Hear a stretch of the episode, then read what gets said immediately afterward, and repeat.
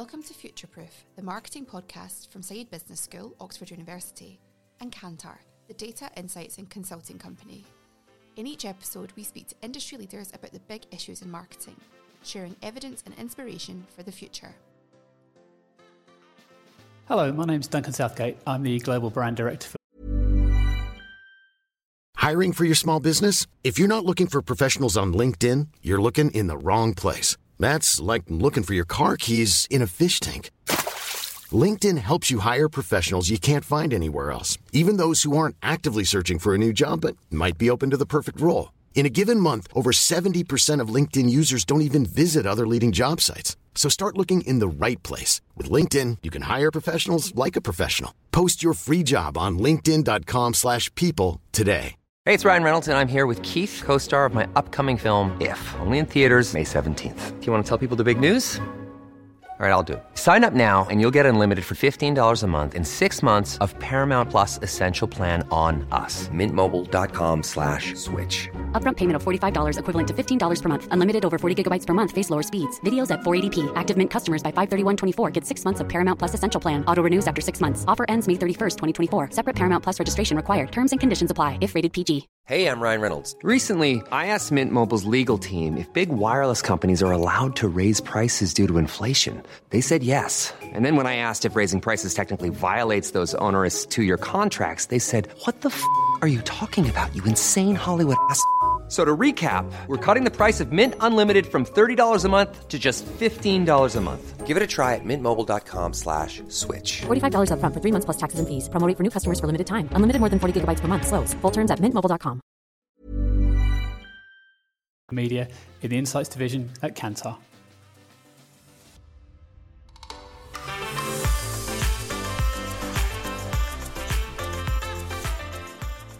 Today I'm going to be talking to Huw Griffiths, who's the Chief Product Officer at UM Worldwide. Thanks a lot for joining us today, Huw. Thanks for having me. Just to kick off and uh, help you um, introduce yourself to our audience, tell us a little bit about your role. What does it actually mean to be a Chief Product Officer at a global media agency like UM?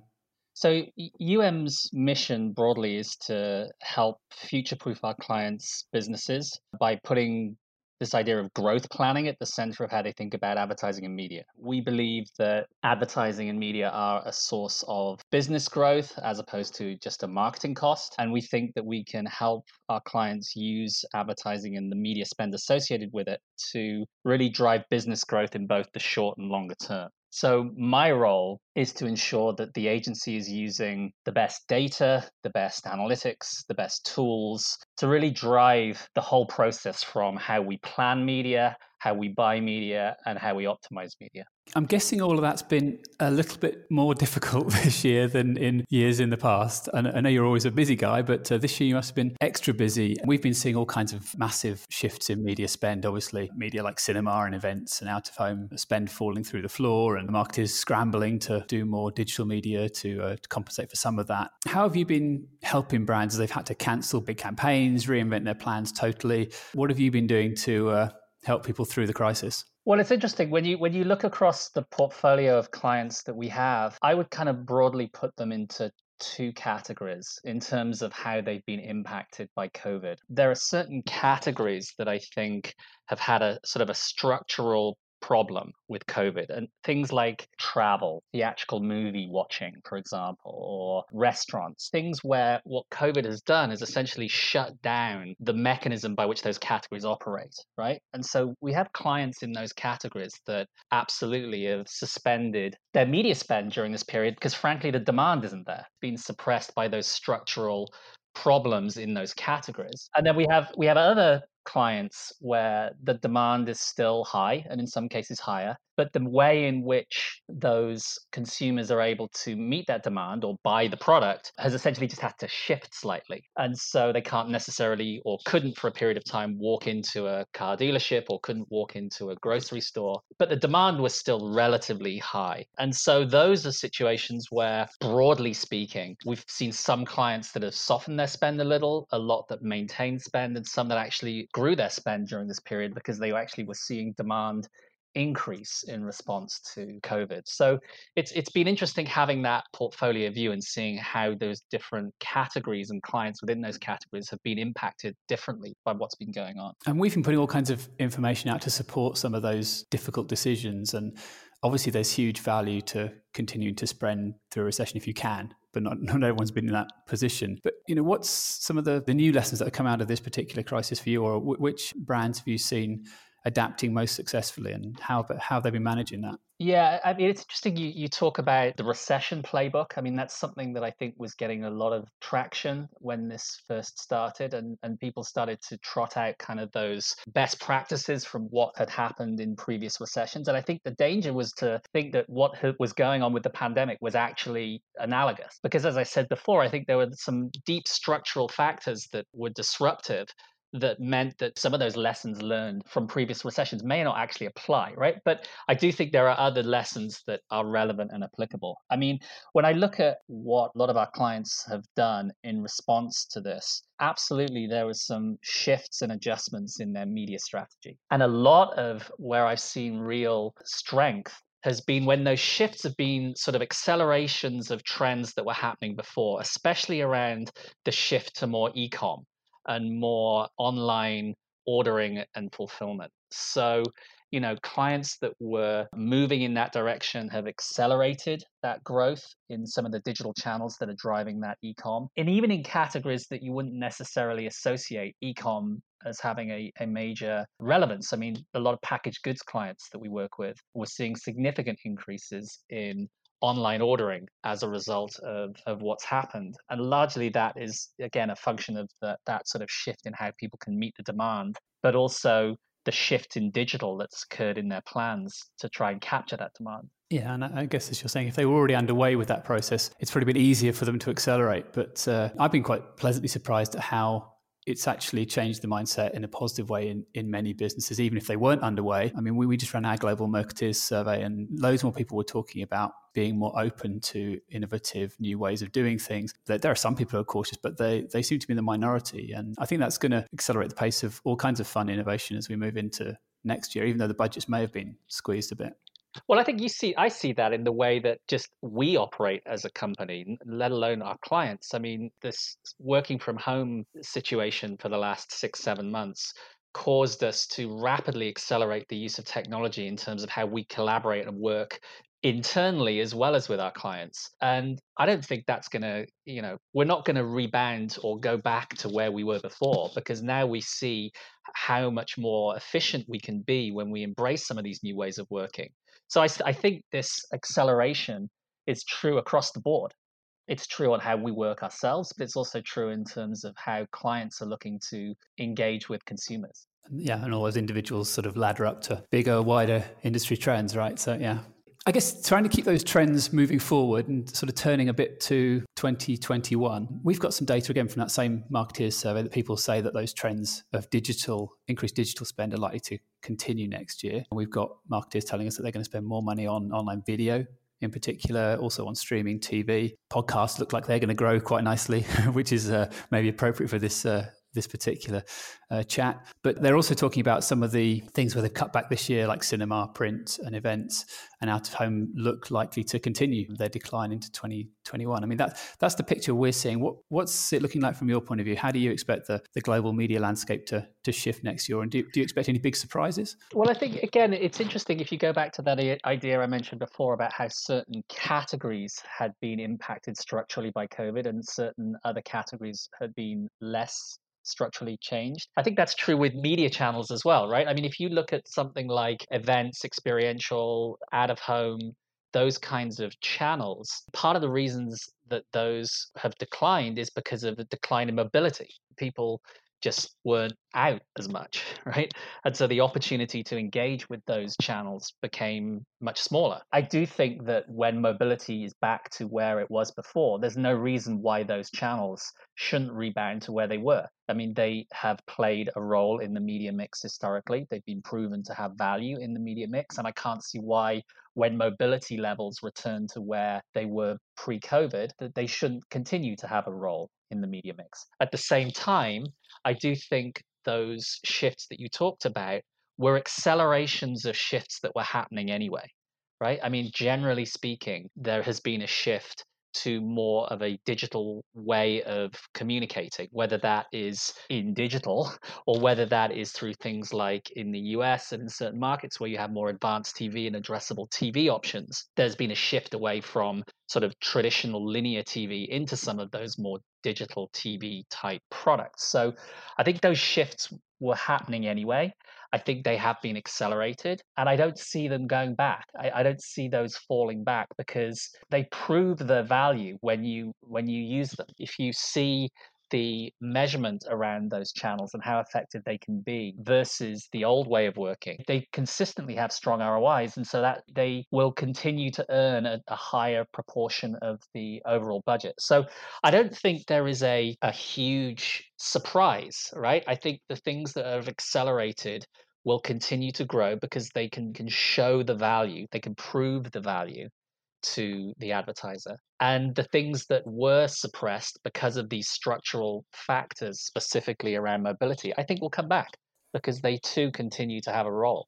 That makes a lot of sense. I want to pick up on that point you're making about sort of greater precision and more addressable options and the idea that people will probably embrace that. I mean, I've just done a paper with a guy called Paul Dyson who um, talks about the, the top factors driving profitability. Interestingly, in that paper, targeting is one of the factors that has less impact in driving profitability than some of the other fundamentals like creativity and the right mix.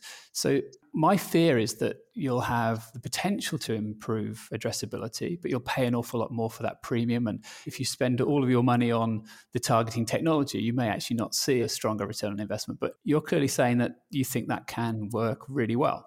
I think we see this time and time again that it does work well. And the challenge uh, when you're working with clients on that journey is the cost challenge. Because if you start talking about paying extra for data for targeting, then it raises the bar on the effectiveness that that media has to hit in order for the ROI to work. Because if you're going to pay a little bit more, it has to deliver significantly more. And honestly, when we do that, we see the return being positive. So, yes, it might be a little bit more expensive in terms of buying that data for targeting purposes, but the return that you get more than outweighs that cost. So, I, you know, we've seen consistently that targeting can be a critical factor in driving more efficiency out of media. Brilliant.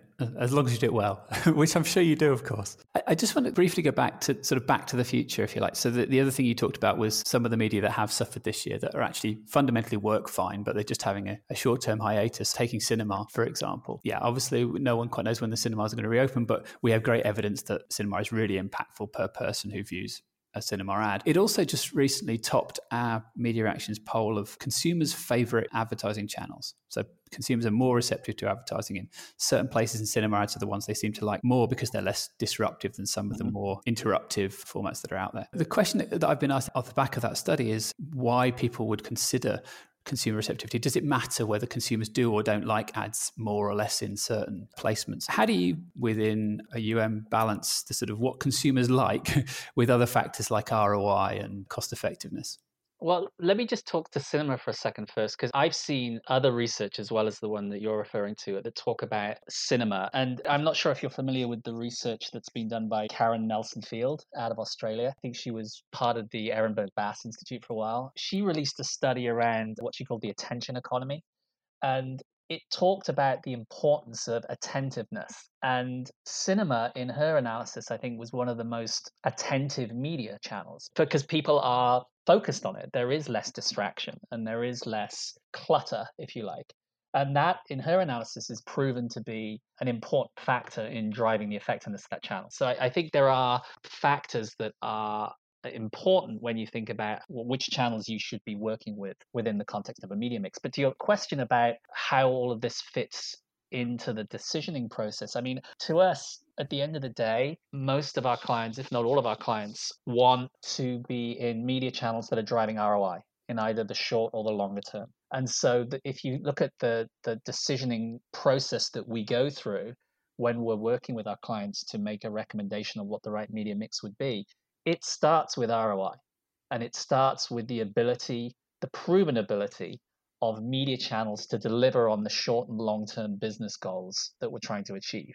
I mean, that is really the primary KPI that we're using when we're determining what media channels we should be investing in.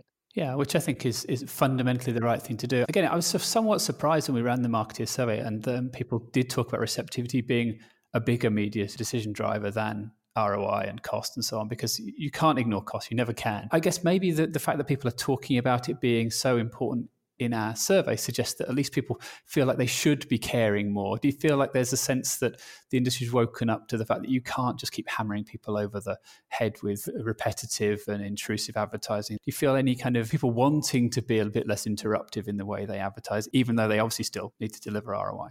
I think that is true for sure. And I think there will be a point where we need to triangulate between that fact and the, the attentiveness fact we talked about before is an interesting one in terms of how that plays into it as well. But at some point, you're going to have to triangulate the ROI versus that consumer dynamic. And I think the jury's still out, frankly, about the relative impact of that receptivity when it comes to ROI. It's it's one thing to say that the consumers are more receptive one channel or looking for more advertising in one channel versus another, but it's another to prove that when you make a choice based off of just that piece of information, whether that materially impacts the ROI. I'm not really seeing any data that suggests it does or doesn't, but I, I think it's probably worth exploring more. Totally agree. Yeah. Let's pivot from that and talk about newer platforms because some of the newest platforms that are out there, we often see new media, either channels or specific media environments, having kind of a honeymoon period where uh, everything's new, shiny, exciting, and consumers love the platform. The, there's less ads there, as you said,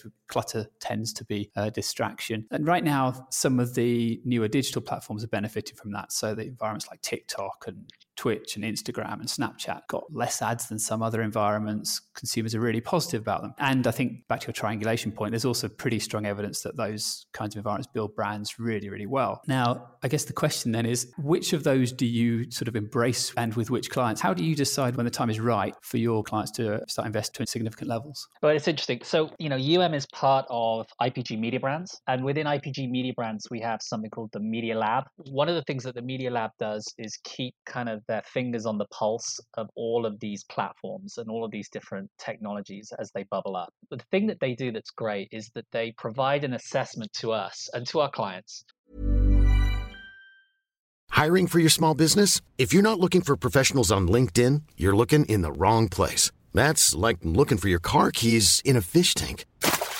LinkedIn helps you hire professionals you can't find anywhere else, even those who aren't actively searching for a new job but might be open to the perfect role. In a given month, over 70% of LinkedIn users don't even visit other leading job sites. So start looking in the right place. With LinkedIn, you can hire professionals like a professional. Post your free job on linkedin.com slash people today. Hey, it's Ryan Reynolds, and I'm here with Keith, co-star of my upcoming film, If, only in theaters May 17th. Do you want to tell people the big news? All right, I'll do it. Sign up now and you'll get unlimited for $15 a month in six months of Paramount Plus Essential Plan on us. Mintmobile.com slash switch. Upfront payment of $45 equivalent to $15 per month. Unlimited over 40 gigabytes per month. Face lower speeds. Videos at 480p. Active Mint customers by 531.24 get six months of Paramount Plus Essential Plan. Auto renews after six months. Offer ends May 31st, 2024. Separate Paramount Plus registration required. Terms and conditions apply if rated PG. Of each of these platforms really on two factors. One is is around the reach of that particular platform, right? So just how many, how big is it amongst the relevant audiences that we're looking to address? But then importantly, they also talk about the maturity of those platforms to work with advertisers to take ad dollars. And those things aren't always correlated. So it, it's important that you look at both of those things. And, and so the lab allows us to see when platforms reach that certain point when they're ready to work with advertisers. And then usually at that point, we start talking to our clients about running tests in some of these things. But I mean, when I think about how the transition from just sort of one off tests into more of an ongoing role within a media plan, I mean, there's really sort of three factors that we need to take into account. The first and the single, honestly, the most important is whether or not the platforms can provide a consistently brand safe environment. You know, brand safety is absolutely critical, it is non negotiable. And I think if you look at the history of all of these platforms over the years, there have been incidents that have occurred. And so it is absolutely critical when you start talking to a platform for the first time that you understand how they will deal with the inevitable incident that could happen on that platform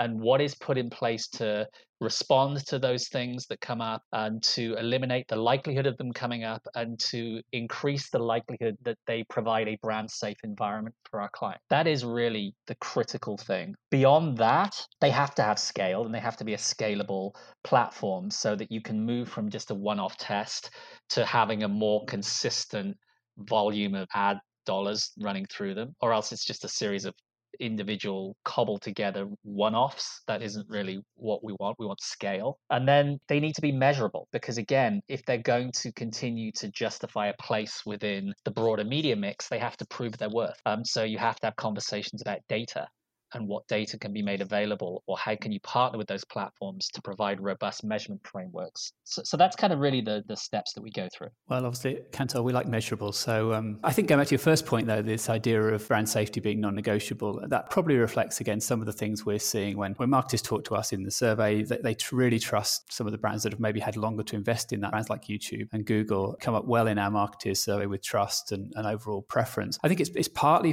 marketer familiarity with those platforms help helps, but they have a sense the younger platforms just don't have at this point. So there's still a gap between consumer and marketer perceptions around how trustworthy certain environments are. I think that's absolutely true, right? I mean, media brands issued a media responsibility audit a few months ago where we essentially evaluated the major platforms against 10 criteria around media responsibility and then ranked where they all came up and YouTube was was at the top. YouTube is a really interesting case. I mean, if you remember back in 2017, I believe they had a brand safety problem and they had advertisers pull dollars. Something again happened in 2019 and advertisers pulled dollars. And a consequence of that is that they put in a ton of work to make advertisers feel more comfortable that they now have systems in place to limit not eliminate, but reduce the likelihood of those things happening and increase the speed at which you can react when they do happen. And so you have seen dramatic increase in the trust around YouTube because they put in the work, they listened to the advertisers and they put in the work and they've seen tangible results as a result of it. So I think, you know, it took some bad situations for the platform to get to the point where it is now, where it is again in our order as well. It's the most trusted of these digital platforms when it comes to media responsibility. Let's try and switch gears and go from the sort of negative end of the attitudinal spectrum up to the more positive end. So it's great that issues like brand safety have been addressed by some platforms. There's obviously this sort of other end of the spectrum where if you get a really good fit between advertiser and media environment, that you can see some really nice synergistic things happening. So the idea of medium as message has been intuitively understood and believed in by marketeers and media agencies for a long time. We've tried to quantify that a little bit more in the new media reaction study, looking at the different personality traits and very, very different personality traits for offline channels and, and offline brands versus online brands. There's no right answer. It's all about what's appropriate and matches best with your own brand's aspirations, of course. But how do you see that being applied within media plans? Does it only matter in certain environments like influencer marketing, or does it have more broader applicability? When we're considering or working with our clients to understand influencers that are right for their particular brands. We are looking at evaluating personality. We work with IBM Watson to, to evaluate the personalities of the of the influencers and then the personalities of the brands, and then we look at you know the overlap there and that can help you narrow down uh, from a potential pool of influencers i think it's an important factor. I do think you make a, a good point though about the importance of tailoring what you're doing in the medium with the medium itself. And what i mean by that is that the great thing about these emerging platforms is that they're all a little different and the engagement that a, a brand can have with the consumer can be very different in those platforms as it should be. And in fact, we've seen time and time again that the most impactful way of, of, for an advertiser to work on one of those platforms is to embrace the uniqueness of that platform and do something that is truly customized for the uniqueness of that platform. Like I'll give you an example. We had a client who several years ago worked very closely with Twitch to launch a new product. It was Hershey. They engaged some of the big Twitch personalities. They launched a product. They sponsored one of the live events. That was a perfect example of an experience that could really only have been on Twitch. It took advantages of the uniquenesses of that platform and it created an experience that truly had some value for the consumers. What it didn't do was treat them as eyeballs, as an opportunity to show them your 30 second TV spot. That would have been a, a bad use of the platform, but doing something that embraces the uniqueness of it I think is critically important because those are when you start to see true, you know, real successes with those with those platforms. This weaves together a few of the things we've been talking about. So Twitch is a, a platform that does very well in our media reaction study. Consumers like the ads there generally because I guess they're not typical ads. They're they're being done in, in an interesting, new, authentic way.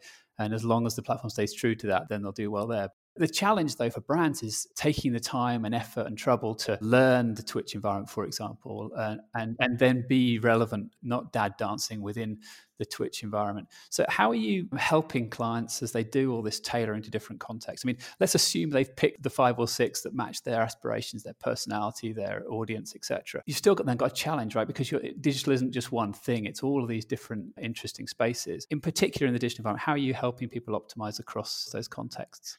One of the things that you have to understand is kind of what are the brilliant basics for each of these platforms? What are the best practices for how content and media work on a Facebook versus a Snap versus a Pinterest versus a Twitter, right?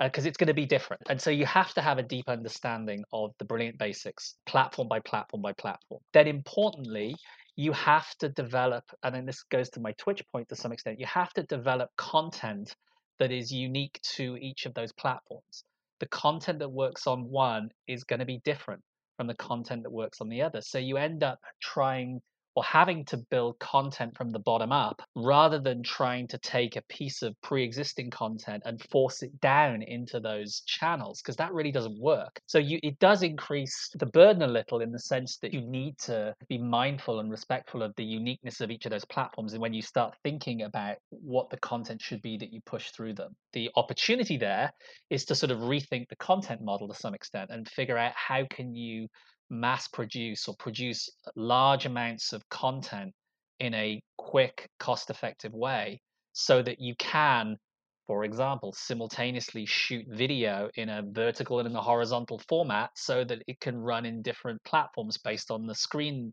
where the way that people hold their smartphones. So there are things that you can do to cost effectively produce that content, but it is really important because the success comes when you see something that feels right on the platform and it doesn't feel like you're just again using the eyeballs on the platform to stream your TV spot to It feels like it's uh, something we have to do. It just yeah. feels like a lot of work. it also does feel like a fundamental reassessment of how you where you start, right? So if you're saying that you're starting from a big idea and you're working down to customize as best you can to specific context, your challenge is customization because you've hopefully got integration in the bag. And we know you need both for effective campaigns. But if you start and you focus first on making sure that you're customized and relevant to all these contexts, I'm assuming that your challenge then becomes the integration piece, right? The, the, challenge is how on earth do you make all of that stick together and feel like a cohesive and sensible whole? Have you got sort of some sense of how uh, brands are doing that? Historically, the creative agencies would sort of lead the conversations with the client about the content and creative that needs to be produced and then the media agency would be responsible for distributing it. The problem with that model is is that you end up with that top down kind of idea that you're taking content that wasn't necessarily developed for a specific platform and you're trying to make it work on that platform. So it doesn't really work and so what you end up seeing in the best case scenario now, where it works really well, is when that sort of flips a little and an understanding of the media landscape and the, and the media and connections plan that is going to be put in place comes first. And what comes out of that understanding of the connections plan is sort of a content audit in terms of, you know, this is the type of content that we're going to need. We're going to need anthemic TV spots because we understand that there is a part of the upper funnel that needs to be filled and there's an important KPI there that we need to address but we also understand that we're going to need this kind of content for this platform, this kind of content for this platform. So you can actually develop a content needs assessment, if you like, up front before anything is produced. And then you can sort of divvy that up to some extent and have different content providers and creative partners work on pieces, but it's all laddering up to the big picture because that was determined before anything was produced. And I think that's the important shift because now it does enable you to have content that is truly unique for each of the platforms that you're going to distribute it on.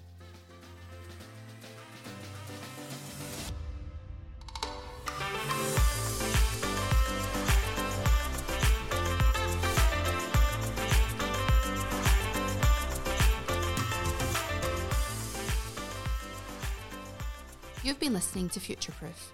For all episodes and more information, visit kantar.com or oxfordfutureofmarketing.com. Please leave us a rating and a review and subscribe within your podcast app so you know when new episodes are released. Thank you.